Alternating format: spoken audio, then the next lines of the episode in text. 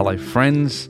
It is Sean here, and it is a delight, a delight to have your company as we crack open God's Word and read another chapter today. Because, well, if the name of this podcast is A Chapter a Day Bible Reading, well, crikey, we'd better do that. But before we do that, I just thought I'd let you know, just in case you weren't aware, that today is actually International Bath Day. Who knew that was a thing? But it is. Apparently, this is the day that that famous Greek mathematician Archimedes climbed into his bath to make it overflow and came up with the concept of displacement and volume and how to measure that. Who knew, right? June 14th. So, this is the day that you fill up your bath, maybe not as full as Archimedes, but climb in, let the stress of the world soak away for a while as you do a little something for you.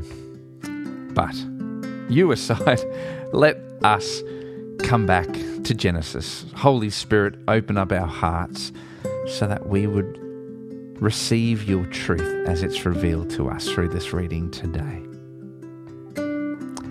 Join me, friends, as we read together Genesis chapter 34.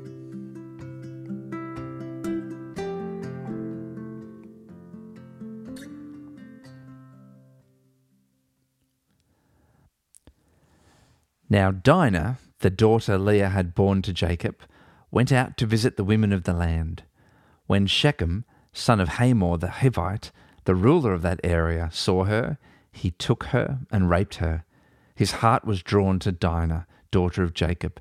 He loved the young woman and spoke tenderly to her. And Shechem said to his father Hamor, Get me this girl as my wife.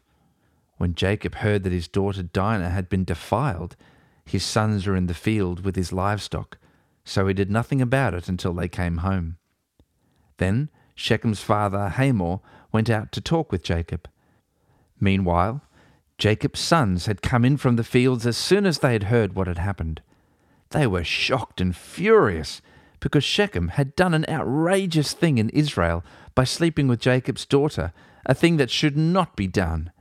But Hamor said to them, My son Shechem has his heart set on your daughter. Please, give her to him as his wife, intermarry with us. Give us your daughters, and take our daughters for yourselves. You can settle among us. The land is open to you. Live in it, trade in it, and acquire property in it. Then Shechem said to Dinah's father and brothers, Let me find favor in your eyes, and I will give you whatever you ask. Make the price for the bride and the gift I am to bring as great as you like, and I'll pay whatever you ask me. Only give me the young woman as my wife. Because their sister Dinah had been defiled, Jacob's sons replied deceitfully as they spoke to Shechem and his father Hamor. They said to them, We can't do such a thing.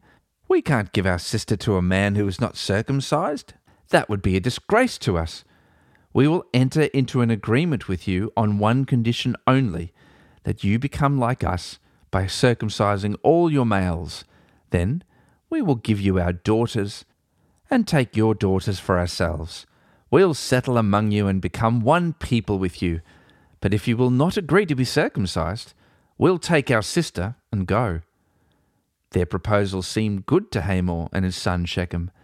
The young man, who was the most honoured of all his father's family, lost no time in doing what they said, because he was delighted with Jacob's daughter. So Hamor and his son Shechem went to the gate of their city to speak to the men of their city. These men are friendly toward us, they said. Let them live in our land and trade in it. The land has plenty of room for them. We can marry their daughters, and they can marry ours. But the men will agree to live with us as one people only on the condition that our males be circumcised, as they themselves are. Won't their livestock, their property, and all their other animals become ours? So let's agree to their terms, and they will settle among us. All the men who went out to the city gate agreed with Hamor and his son Shechem, and every male in the city was circumcised. Three days later, while all of them were still in pain, two of Jacob's sons, Simeon and Levi, Dinah's brothers, took their swords and attacked the unsuspecting city, killing every male. They put Hamor and his son Shechem to the sword, and took Dinah from Shechem's house and left. The sons of Jacob came upon the dead bodies and looted the city where their sister had been defiled. They seized their flocks and herds and donkeys and everything else of theirs in the city and out in the fields. They carried off all their wealth and all their women and children, taking as plunder everything in the houses. Then Jacob said to Simeon and Levi, You have brought trouble on me by making me obnoxious to the Canaanites and Perizzites, the people living in this land.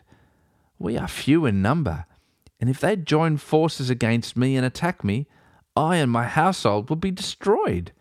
But they replied, Should he have treated our sister like a prostitute?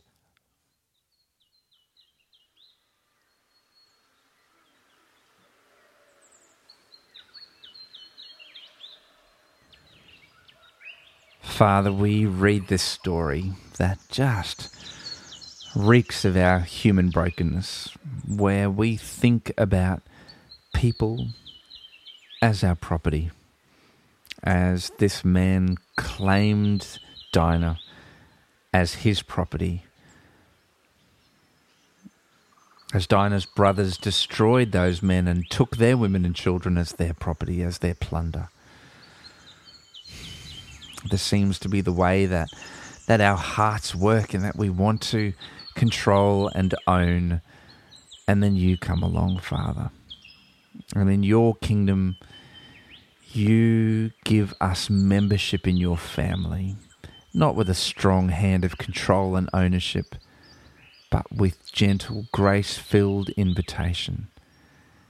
You draw us into your family and give us a spirit of sonship rather than that of a slave or of that of your property. We just thank you for showing us a different way.